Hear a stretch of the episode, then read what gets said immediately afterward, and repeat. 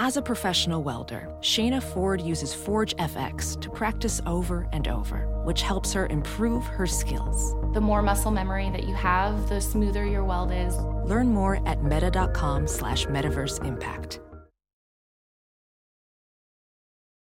As you write your life story, you're far from finished. Are you looking to close the book on your job? Maybe turn a page in your career? Be continued at the Georgetown University School of Continuing Studies. Our professional master's degrees and certificates are designed to meet you where you are and take you where you want to go. At Georgetown SCS, the learning never stops, and neither do you. Write your next chapter. Be continued at scs.georgetown.edu slash podcast. You gotta understand something here. This music is the glue of the world. It holds it all together. Without this, life would be meaningless.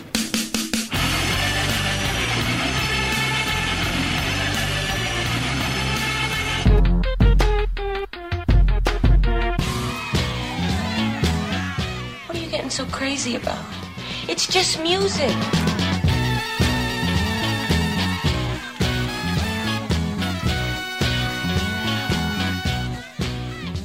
Throughout its long and storied history, Elektra has been one of the most adventurous and diverse record companies in the music industry. I'm Jim DeRogatis from WBEZ and Columbia College. And I'm Greg Kot from the Chicago Tribune. We're going to talk to Jack Holzman, who founded this pioneering independent record label, and we're going to review the new hit album by British soul singer Adele. That's all coming up on Sound Opinions. From WBEZ Chicago and distributed by PRX, you're listening to Sound Opinions. And now it's time for some music news. belong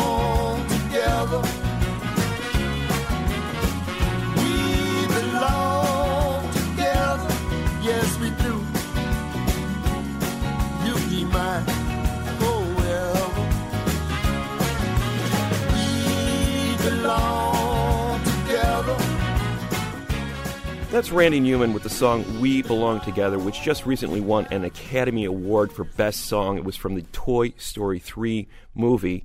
Newman has been nominated 20 times for an Oscar. This is only the second time he's won. Newman has gotten a lot of money and a lot of credibility from the Hollywood industry, and it has enabled him to continue making these really obscure but really cool pop records for the last 40 years. Now, he hasn't sold a lot of those records, but he's written some incredible songs Sail Away, Baltimore, God's Song, those kind of tunes couldn't have been written probably if he hadn't been making this money from Hollywood. He would not have been able to sustain that solo career without the revenue from Hollywood. Now we're seeing a, a kind of momentous a sea change in the way they are awarding soundtracks. This year, Trent Reznor and his partner Atticus Ross won for Best Movie Soundtrack for The Social Network. They were up against some stiff competition, and we're talking about Hollywood insiders like uh, Hans Zimmer and A.R. Rahman, who have won in the past for fairly traditional scores. Reznor took it out of that traditional league and made basically Nine Inch Nails style electronic music as the backdrop for The Social Network. Which, which really fit a movie about, about Facebook. Totally. And what was fascinating to hear was Reznor humbled by winning this award. He was clearly saying, you know, I'm, I felt like I was out of my league here. So for me to win this award was a tremendous validation. But he also mentioned something that Hans Zimmer told him. In a lot of ways, I hope you win because it's helped open up the field a bit for texture of what film scores can be. And I think Reznor is signaling here a possibility that now that the record industry is imploding, that there are a lot of pop and rock artists who could maybe look at Hollywood as a possible outlet for their work as a way to sustain their careers. Well, this is true, but there is a flip side to this too. I'm also hearing Billy Corgan singing the intro music for that new TV show, Chicago Code. All right, we can have the good side of it, like Reznor's music, and then the bad side. I think the bottom line is that artists are struggling to find other ways to make money. The joke that Randy Newman had was, Yeah. "I don't understand people wanting to break into the music industry today. It's like trying to break into a bank that's just been robbed."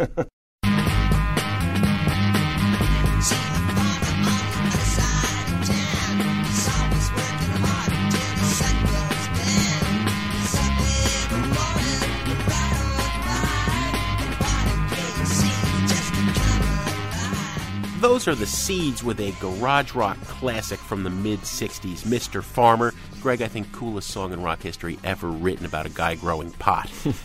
The Seeds were not a household name, but they were one of those nuggets bands that recorded several hits in the mid 60s. Also on that list, Can't Seem to Make You Mine, and of course, Pushin' Too Hard, which was their biggest and best known hit. If you don't know it, kids, you have seen that commercial for Axe body spray, and it powers that commercial. Why do I mention that? Because you would think that with three songs that got that much radio play in the mid 60s and ever since, and which have been covered by literally hundreds of bands, some big ones too, Billy Corgan, Johnny Thunders, the Ramones, Garbage, that there would have been some money, you know, a little bit of money this band might have made. In fact, according to a lawsuit now in front of the Los Angeles Superior Court, Sky Saxon, the singer and songwriter behind the Seeds, only ever received three payments in the entire 37 years since he signed with GNP Crescendo Records. He got $500 for pushing too hard. He got $350 for all of his artist and producer royalties, and he got $250 for his music publishing royalties. Those three sums for an entire career of songs that everybody who's a hardcore rock fan knows. The argument by the Saxon estate. He died two years ago. We did an obituary on Sound Opinions. His wife is filing this suit, pushing it hardest against the record company GNP, is that this was unconscionable. Maybe Sky signed those contracts, but they were wrong. They were wrong as, quote, a matter of public policy. They were unconscionable. The courts are going to decide if that is the case or not. What's of interest is oldest story in the book, right? Artists who had a hit saying we never saw any money from it. Other artists are going to be watching what the courts do with this case and possibly filing similar lawsuits in the future. She keeps a Moet Chandon in a pretty cabinet. She says, just like Marie Antoinette. Building a remedy for and Kennedy. At time invitation, you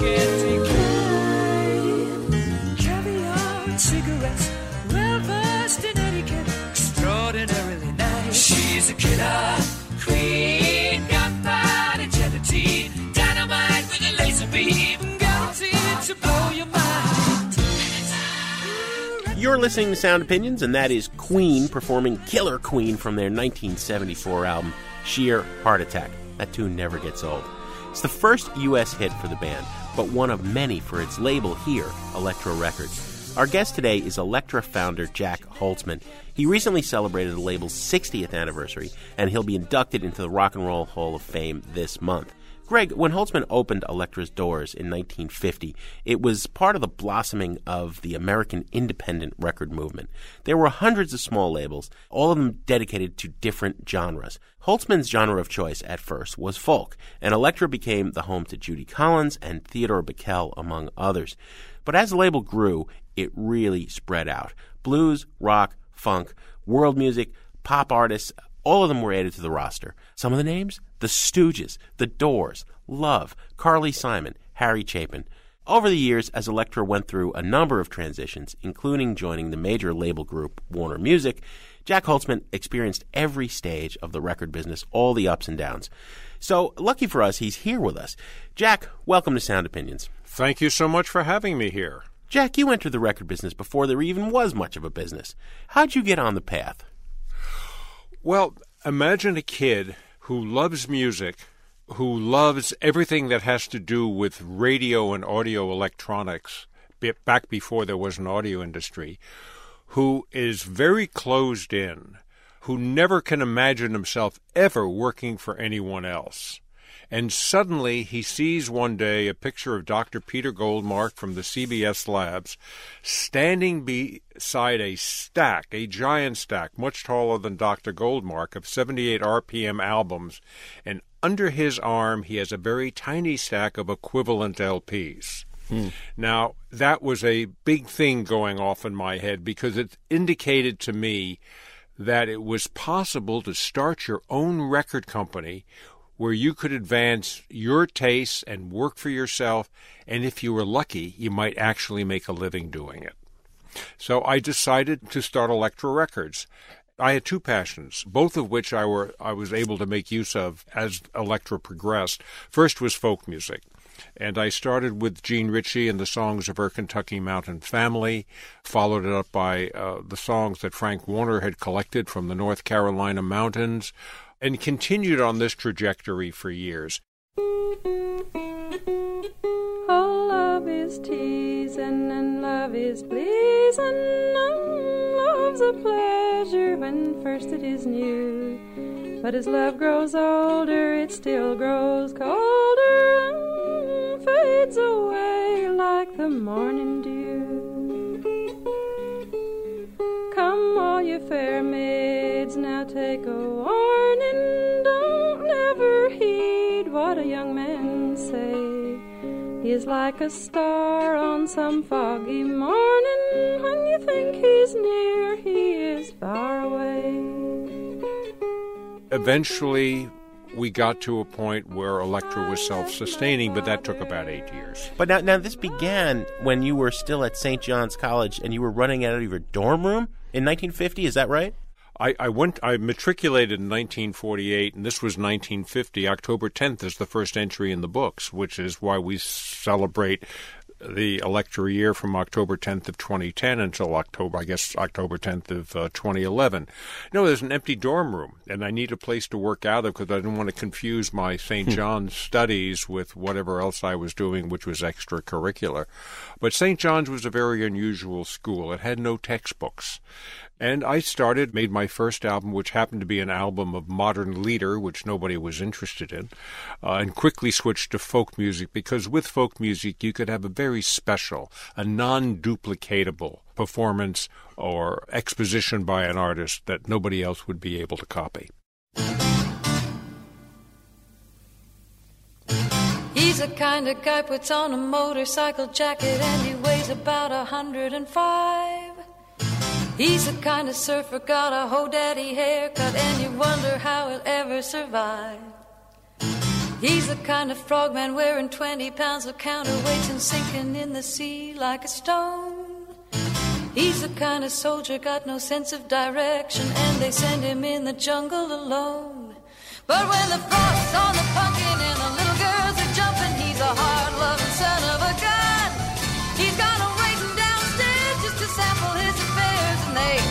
call a spoonful of fun. You were pretty ambitious on a number of levels, Jack. Not only starting your own label in the face of, uh, you know, there were major labels back then that were dominating the industry, and then not only that, there's an artistic side to what you were doing as well. I mean, you love this music, and you were recording a lot of it yourself. I mean, there's the story of Jack Holzman on his Vespa motor scooter with the PT6 tape machine strapped Right. across your back, right? Recording these artists in their in their homes. Absolutely. I did pack my Vespa with a mic stand, one microphone, a set of tank headphones that I had bought surplus, and a Magnacord PT6 recorder. It was a splendid little machine. And I would go to people's homes and I would set we'd set up blankets against the wall to deaden the sound a bit. The sound that I was looking for was the artist to be in front of the speaker.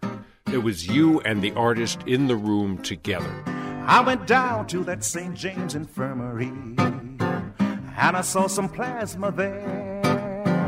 I upped and asked the doctor man, now was the donor dark or fair? The doctor laughed a great big laugh and he puffed it right in my face. He says, A molecule is a molecule, son, and the damn thing has no rays. And that was news, yes, that was news. That was very, very, very special news. Cause ever since that day we've had those free and evil blues. When I first recorded Josh White, who had, I thought had always been very, very badly recorded, when we were in the first session and he heard the first playback, he said, You're going to get that on the disc, and I guarantee that we would.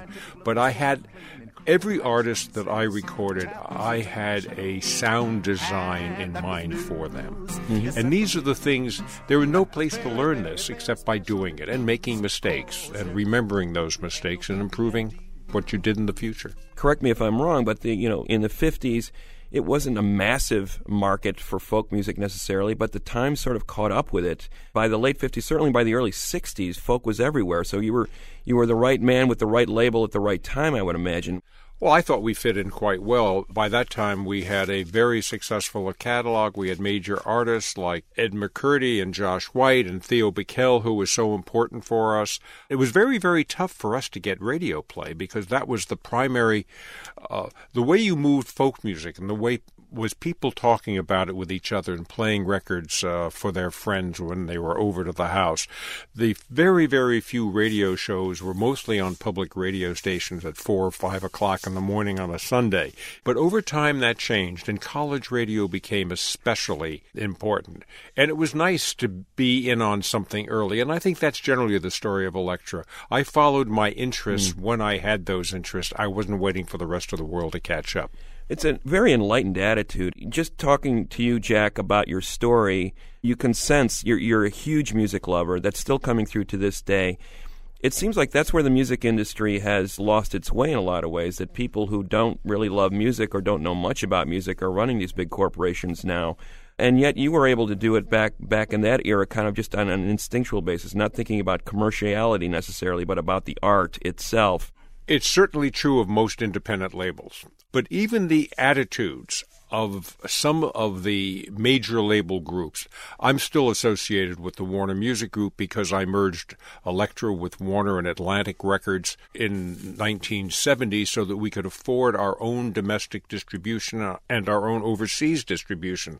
It's a decision I never regretted, but the brilliance of the chairman of, of Warner Communications was he let us each run our units without without bothering us at all.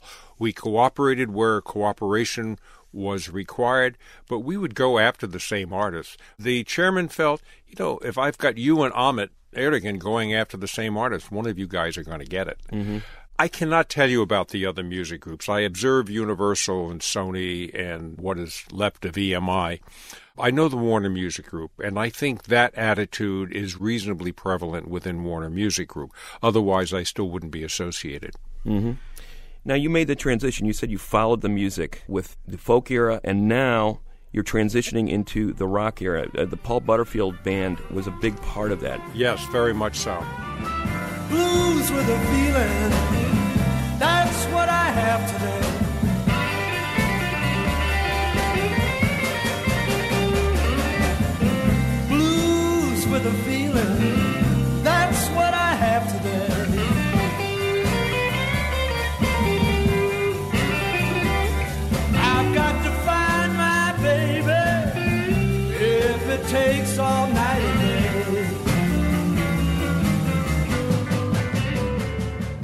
A racially integrated group based out of Chicago, a white guy at the forefront playing the blues. Not exactly a stock move at that point. I mean, it would certainly become hugely popular within a couple of years. But again, what led you to this group in particular? I never noticed it was a racially mixed band. I'm a guy who's used to being in New York City and seeing racially mixed jazz groups. It made no impression on me at all. First of all, I didn't find the Butterfield Blues Band. Paul Rothschild, our producer, found it, and he called me when I was in London and said, "I found this band, and I think we should record them." And I said, "Yes, go by, go right ahead." I didn't do this by myself. I worked with very good people who were carefully selected and trusted their instincts. Yes, I did sign major groups like Queen and The Doors, which were personal signings. But all of the things that went to make up Elektra over the years were contributions by many other people who saw the way we worked, wanted to see Elektra survive, and helped me.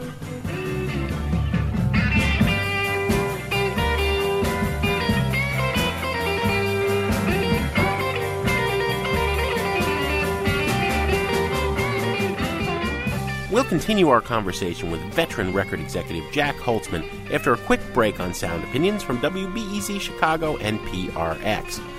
Then, coming up, Greg and I will review new records by British soul sensation Adele and American singer songwriter Lucinda Williams.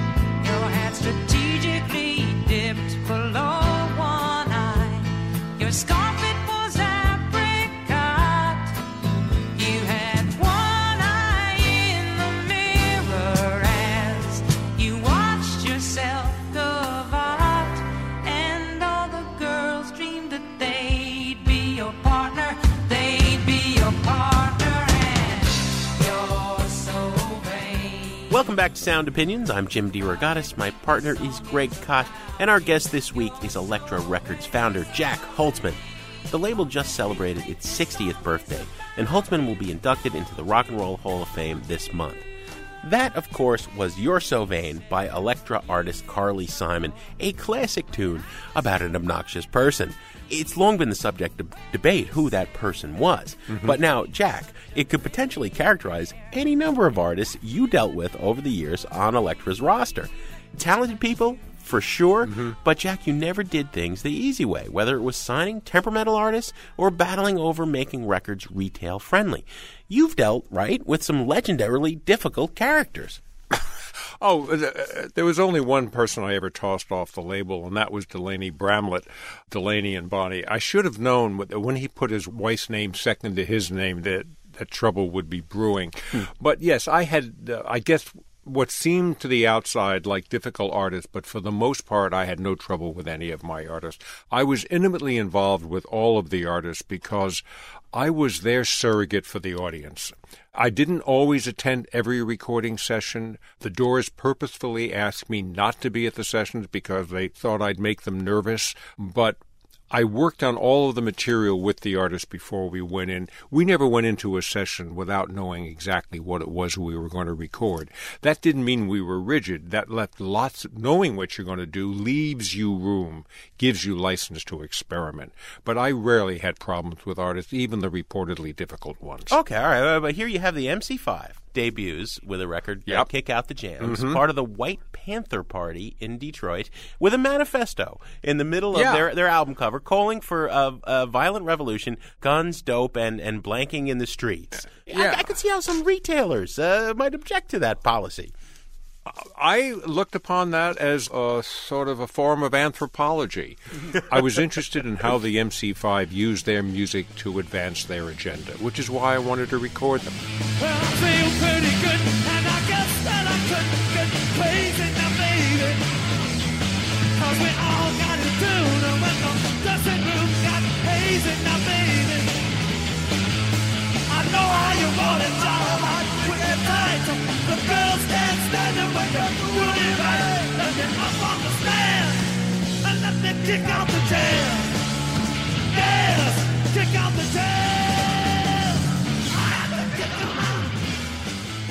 Of course, they also said you, you really have to take this other sort of mascot group we have, which turned out to be the Stooges, that I was a bit resistant to at the beginning, but that Danny Fields, who was one of our artist relations people, talked me into. And it's like someone that talked you into buying a fine painting, except you didn't know it was a fine painting at the time, and later becomes enormously valuable. Down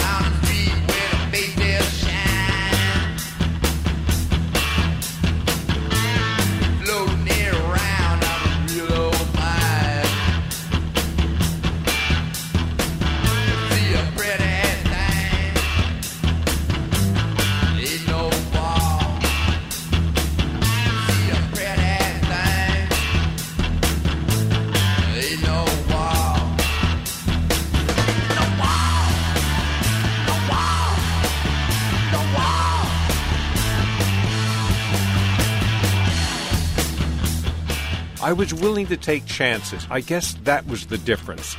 I was of the opinion that if you made the records carefully, at reasonable cost, and everybody was prepared, the worst thing that could happen was that the record didn't work, at which point you give the masters back to the artist and wish them well.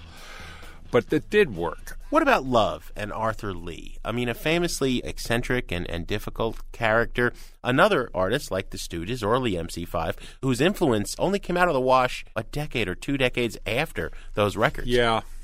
That's a shame. But Arthur Lee is enormously important in the history of Elektra. Back in 1960, late 65, early 66, I thought I had signed The Love and Spoonful only to find out that I hadn't signed the Love and Spoonful, and I was downcast because John Sebastian, who was the leader of the group, and I were good friends, but he had signed a publishing contract, which turned out to also be a recording contract, and I was without my group. I was desperately looking for the kind of rock group that made sense in that uh, as I've said before, you could boogie and, and feel that you were being intellectually stimulated at the same time. And I would go to all kinds of clubs. I was in Los Angeles and I went through a list of the clubs in the local weekly free press newspaper, and I saw a group called Love, which I had never heard before. What an interesting name for a group. So I went there and I went into this club that was like the black hole of Calcutta, uh, but with the wildest scene girls with perfectly ironed hair dancing, and Arthur standing on the stage looking through these prismatic sunglasses with one lens red and one lens uh, bluish green. And uh, I heard Hey Joe and My Little Red Book. And I heard some other uh, very, very unusual songs, and I knew that I had found my band, and I had Arthur signed within four or five days. I thumbed right through my little red book. I wasn't gonna cry. And I went from A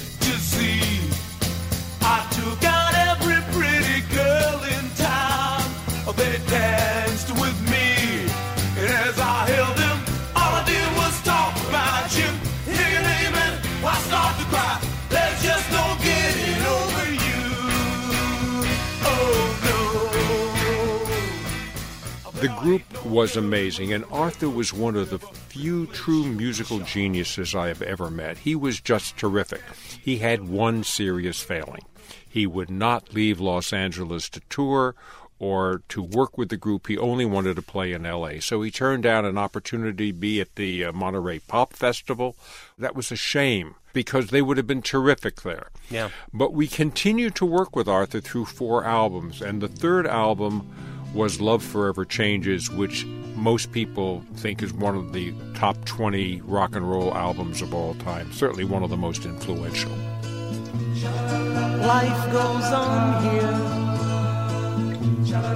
day after day. I don't know if I am living or if I'm supposed to be. Sometimes my life is so eerie. And if you think I'm happy, paint me yellow. Arthur also did me one other gigantic favor. One night I was I sort of went to the club to see him at what was two o'clock in the morning for me because I had just gotten off an airplane from New York. And he said, You ought to stick around for the other band. I think they're talented. And that other band was The Doors. Yeah. Tell us about Morrison. I mean, he was just recently posthumously exonerated of exposing himself in He Miami. never should have been accused in the first place. Well- he never should have been tried in the first place. I think if if Jim is aware of any of this, he would be really pissed off that he that he was pardoned. yeah, I'm sure. Again, not an easy guy, a guy who wanted cultural, intellectual, artistic revolution at every turn. What was the So real Jim? Morrison like? what was he fun to hang out? Could you go out and have a beer with Jim Morrison? And would, Yes, would it be interesting? The problem was, could you go out and have a drink with Jim Morrison? Yes, if you only had one drink to every one of Jim's five, because you did not want to go glass for glass, arm for arm with Jim Morrison, you would not survive. But uh, I remember a conversation with Jim one night. Uh, Jim and I shared an interest in literature and an interest in film. And we were out there and we were talking about film and stuff, and, and he thought I was being too cautious. And he says, Jac, you got to live closer out on the edge. And I said, Yeah, Jim, I don't mind living on the edge. The trick is not to bleed. and Yeah. unfortunately, he bled. Yeah. but he was he was a gentle spirit, and the the secret of working with Jim was just let him be. The time to hesitate is through. No time to wallow in the mire. Now, we can only lose. And our love become a funeral pyre. Come on, baby, light my fire. Come on, baby, light my fire.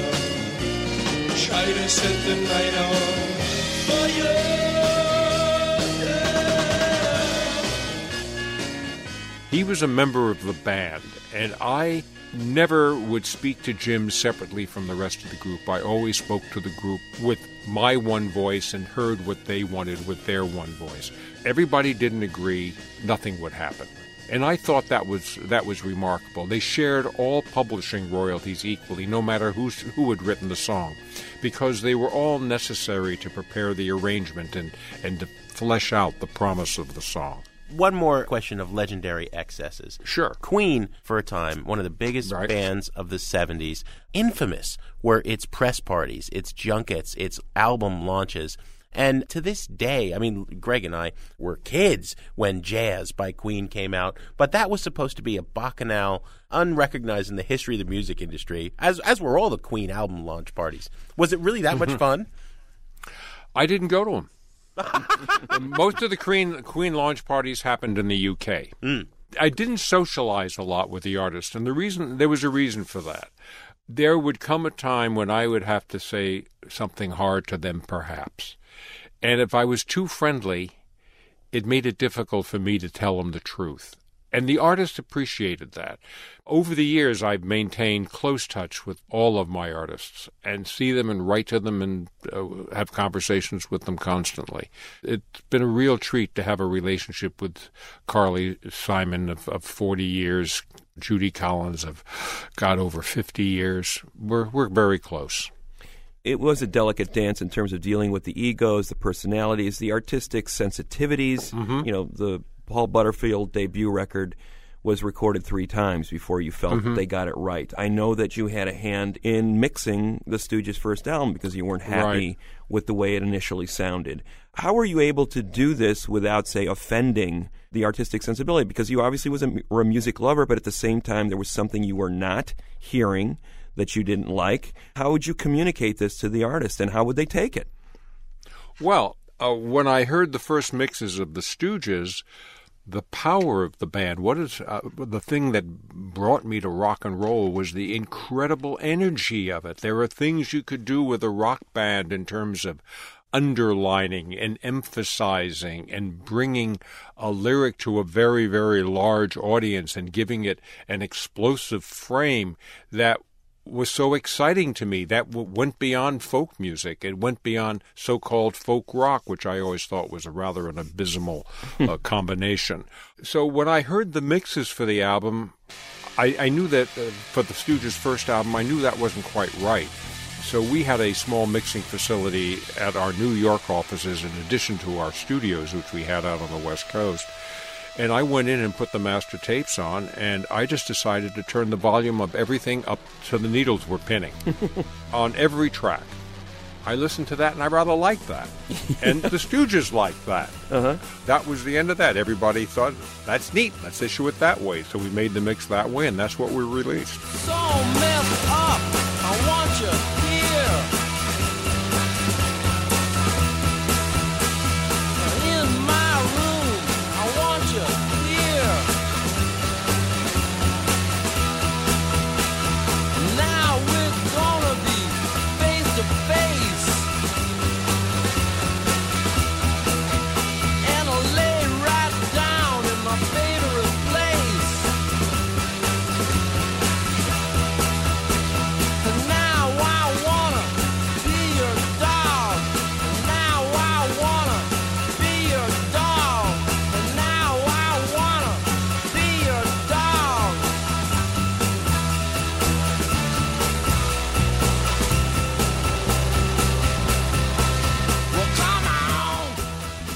In doing that, you must have realized, well, I'm, I may just be killing their chances for any radio programmer to be playing this because he probably would put it on and say, "What's what's this noise?" Right?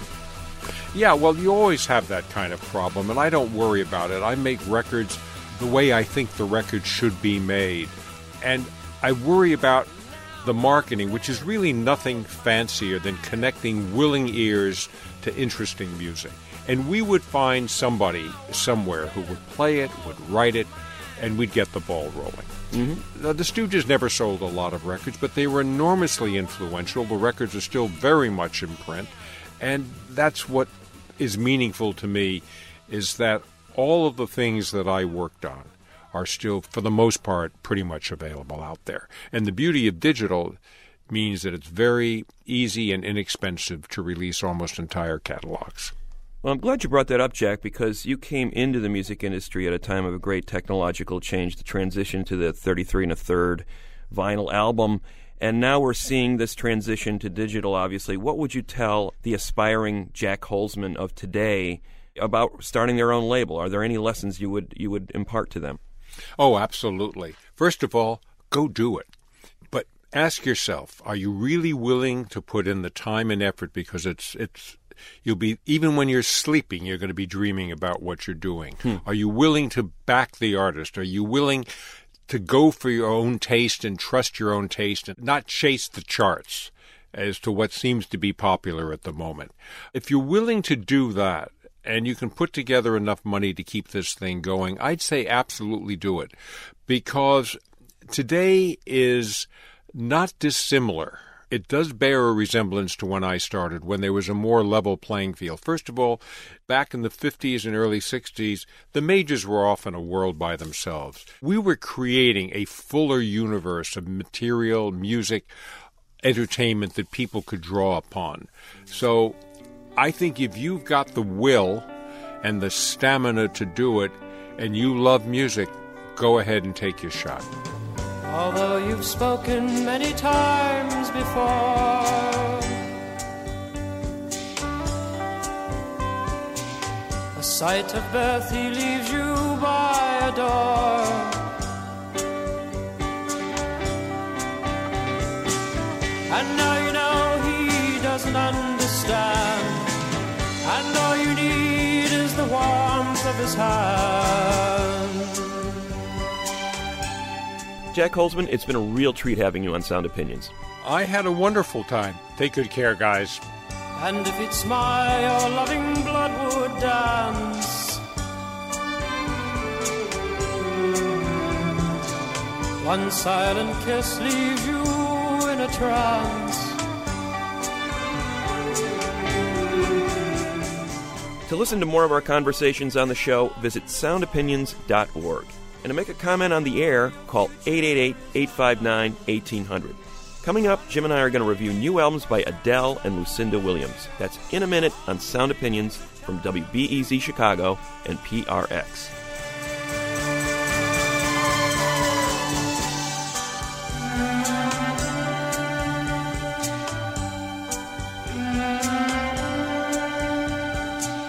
And on that day your laughs and tears And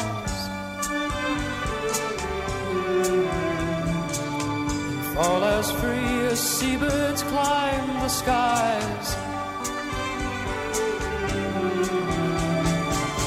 And you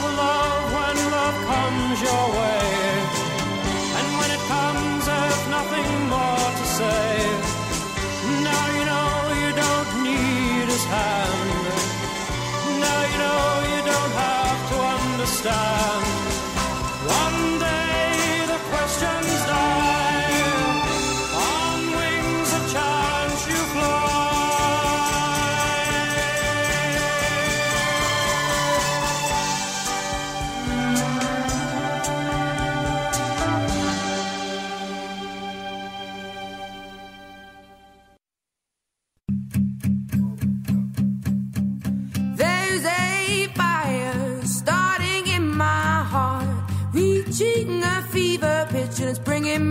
the dark.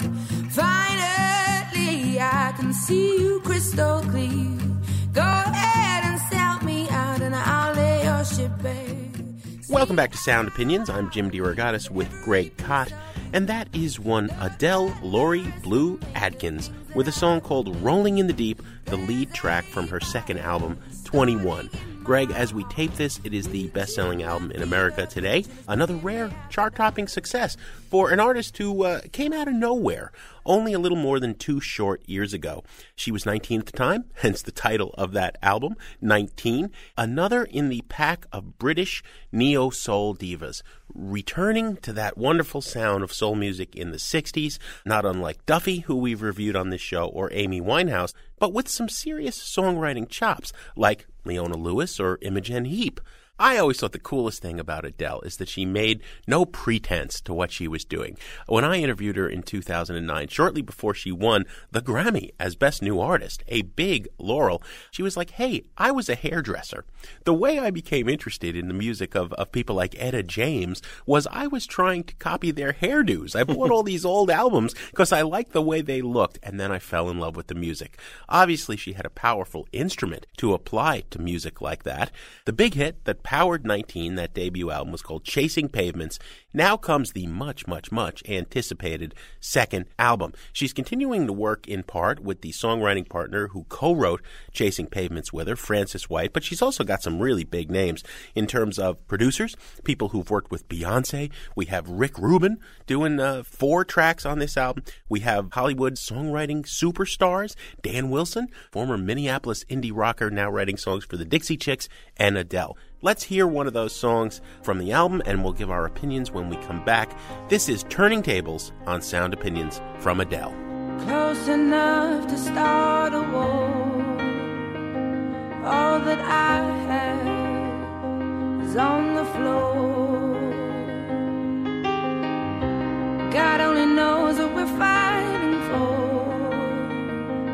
All that I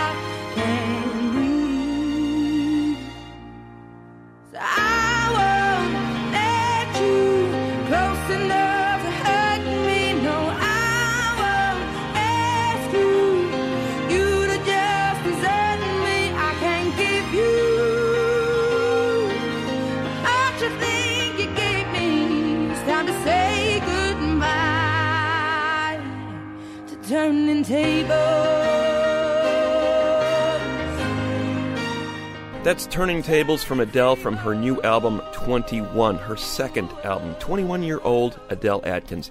Jim, she has definitely amped up the firepower on this record. The production is definitely much more in your face than that more muted debut record. There are a lot of folk based acoustic tunes on that first album. This one has a much more modern production sound, for better or worse. I like the fact that there's more rhythmic drive in tracks like Rolling in the Deep and Rumor Has It. But what I love most is this woman's voice. I mean, there is no sense of over emoting like you hear in a lot of pop singers these days. Those endless ululations, those melismas. She just cuts right to the heart of a song. The quality of the voice trumps the songs. I don't think the songwriting is very good, even though she's got these high powered producers and songwriters in many cases. I think they're fairly cookie cutter. And as a result of that, I'm kind of on the fence here. Buy it, burn it. Eventually, I just love listening to that voice so much that I'm on the buy it side of the scale. But I think with the next album, I'd love to see a little stronger songwriting to match the quality of that great, great voice. Greg, I had a thing for Adele. I love that album, and it was one of my favorite interviews I did in 2009 when I got to talk to her. She has broken my heart. She Mm. has gone Hollywood. The voice is there. You are absolutely right. Alternately bold and brassy, sweet and subtle, defiant and angry, soft and vulnerable. It's an amazing instrument. She should know better than to sing some of the nonsense that she's singing. Her life has had to get better in the last two years, and yet we still have her in the same place as when that guy left her behind and she went chasing pavements. That's part of the problem. The other part is yielding to this production. Ryan Tedder, stick with Beyonce and Kelly Clarkson. Rick Rubin, I've said it before, we'll say it again, will endure the hate mail. Most overrated producer in the history of rock and roll. Best thing he ever did? Put a microphone in front of Johnny Cash and leave him alone. That's what he should have done with Adele because I expected so very much. I have to give this a trash it. And I'm so disappointed. And I just want her to go back in the studio tomorrow and try again.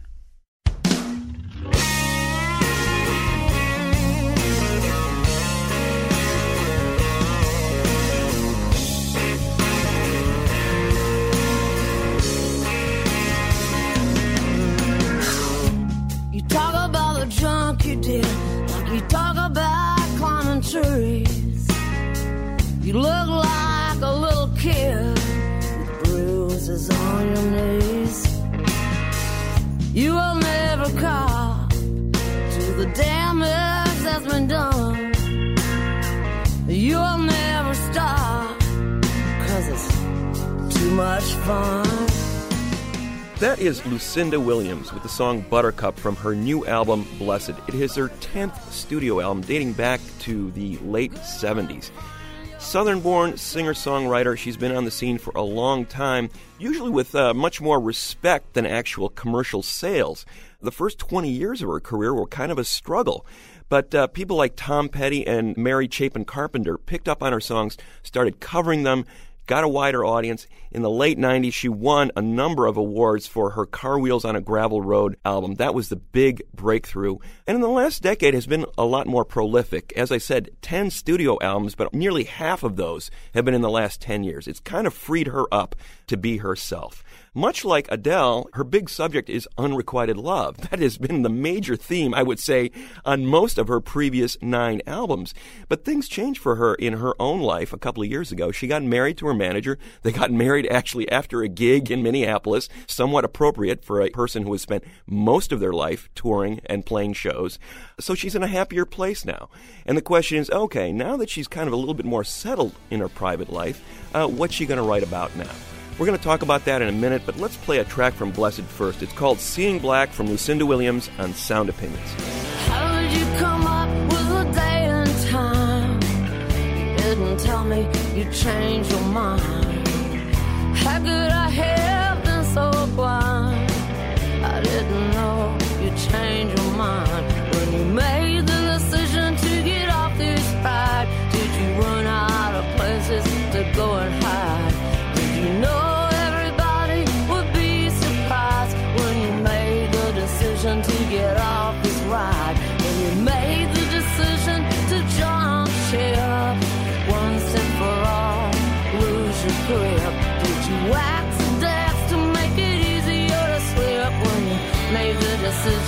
decision to jump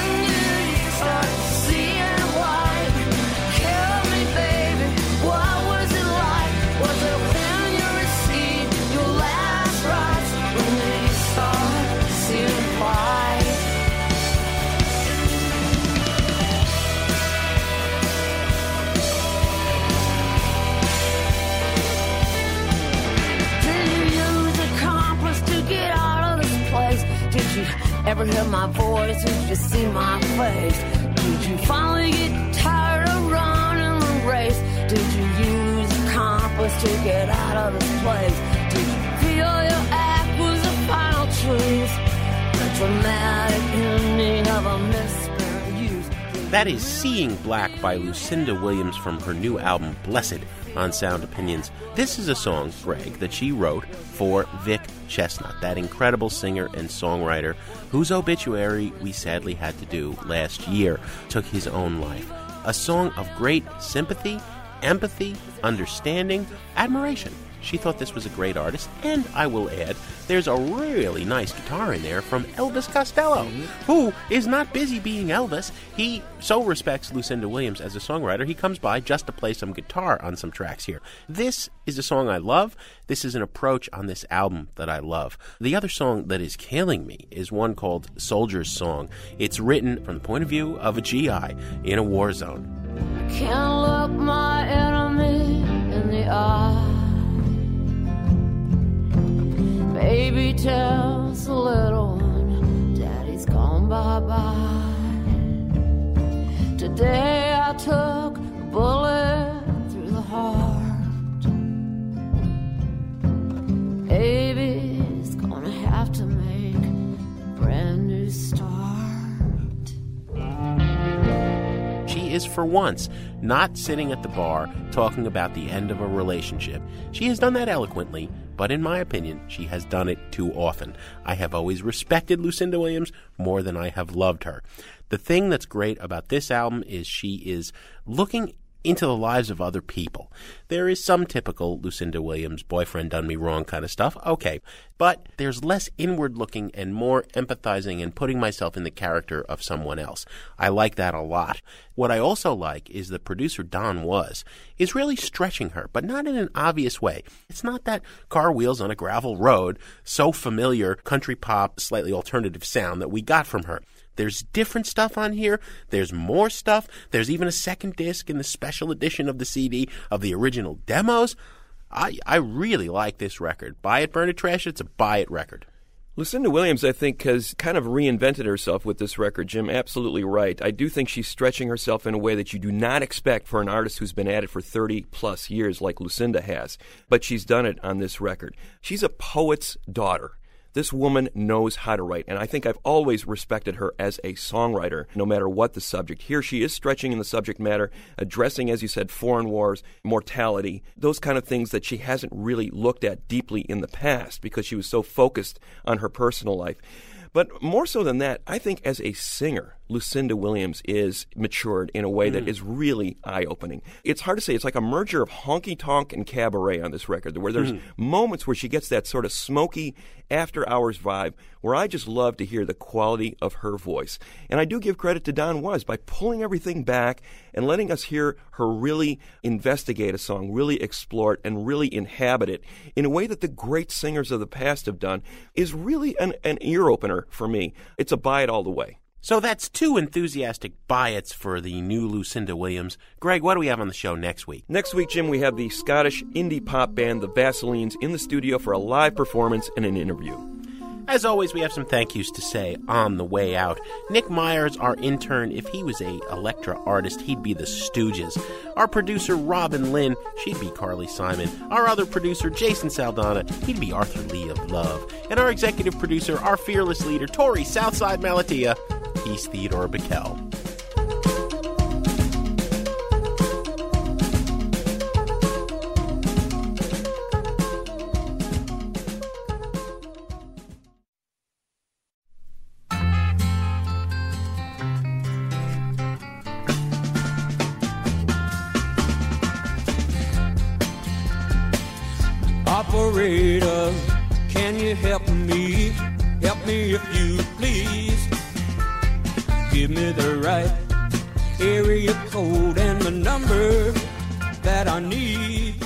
On Sound Opinions, everyone's a critic. So give us a call on our hotline, 888 859 1800. New messages. Hey guys, this is Chris from Reno. I've been listening to the podcast for about six months, and I really dig the show. But I do have a piece of constructive criticism. At the top of the show, you, you usually go to music news, and often um, you go straight to how are people going to make money in the new digital world. You've talked about lawsuits. You've talked about other struggles among the large corporate interests. And while that's legitimate news about the music industry, in my opinion, it's not really news about music. As a listener and a musician, I don't care so much about the corporate interests. I'm more interested in maybe who's in the studio, planned tours, emerging themes, things along those lines. So that's my two cents. I'm going to keep listening, keep rocking on. Hey, Jim and Greg, this is Derek in Dallas, Texas. Really enjoyed your show on the Monkees uh, and your discussion with Eric Lefcowitz. I've been a Monkees fan ever since I was a kid.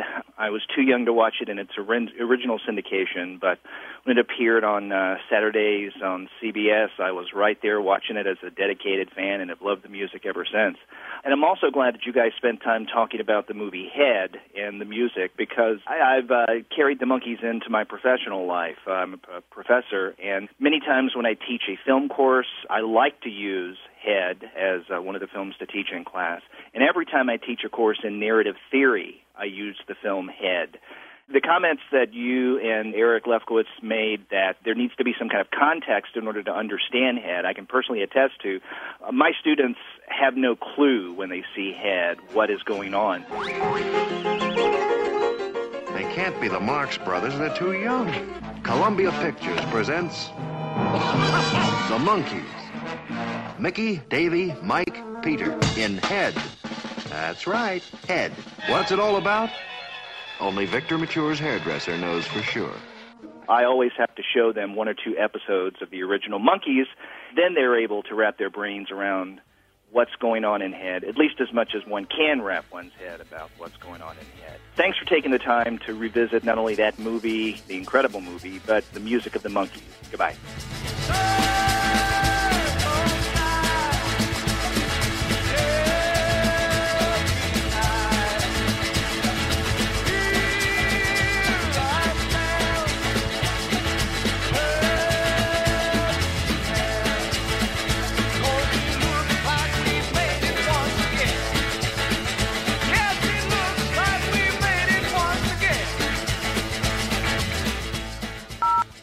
Hi, this is Tom calling from the frozen wastelands of Lino Lakes, Minnesota.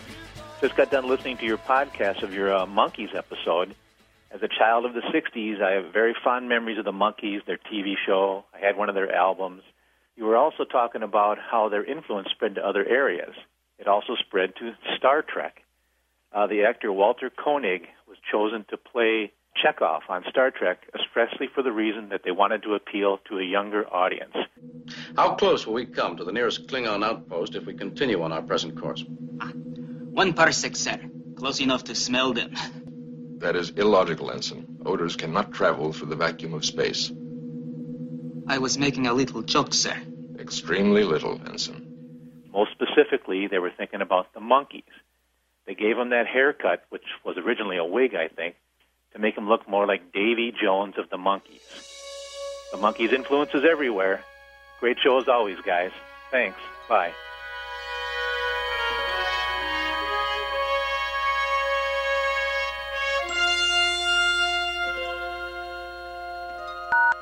No more messages.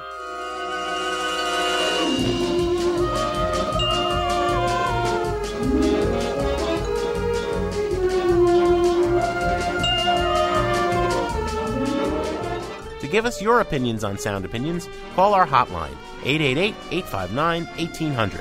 We'll be back next week with more Sound Opinions, produced by WBEZ Chicago and distributed by PRX.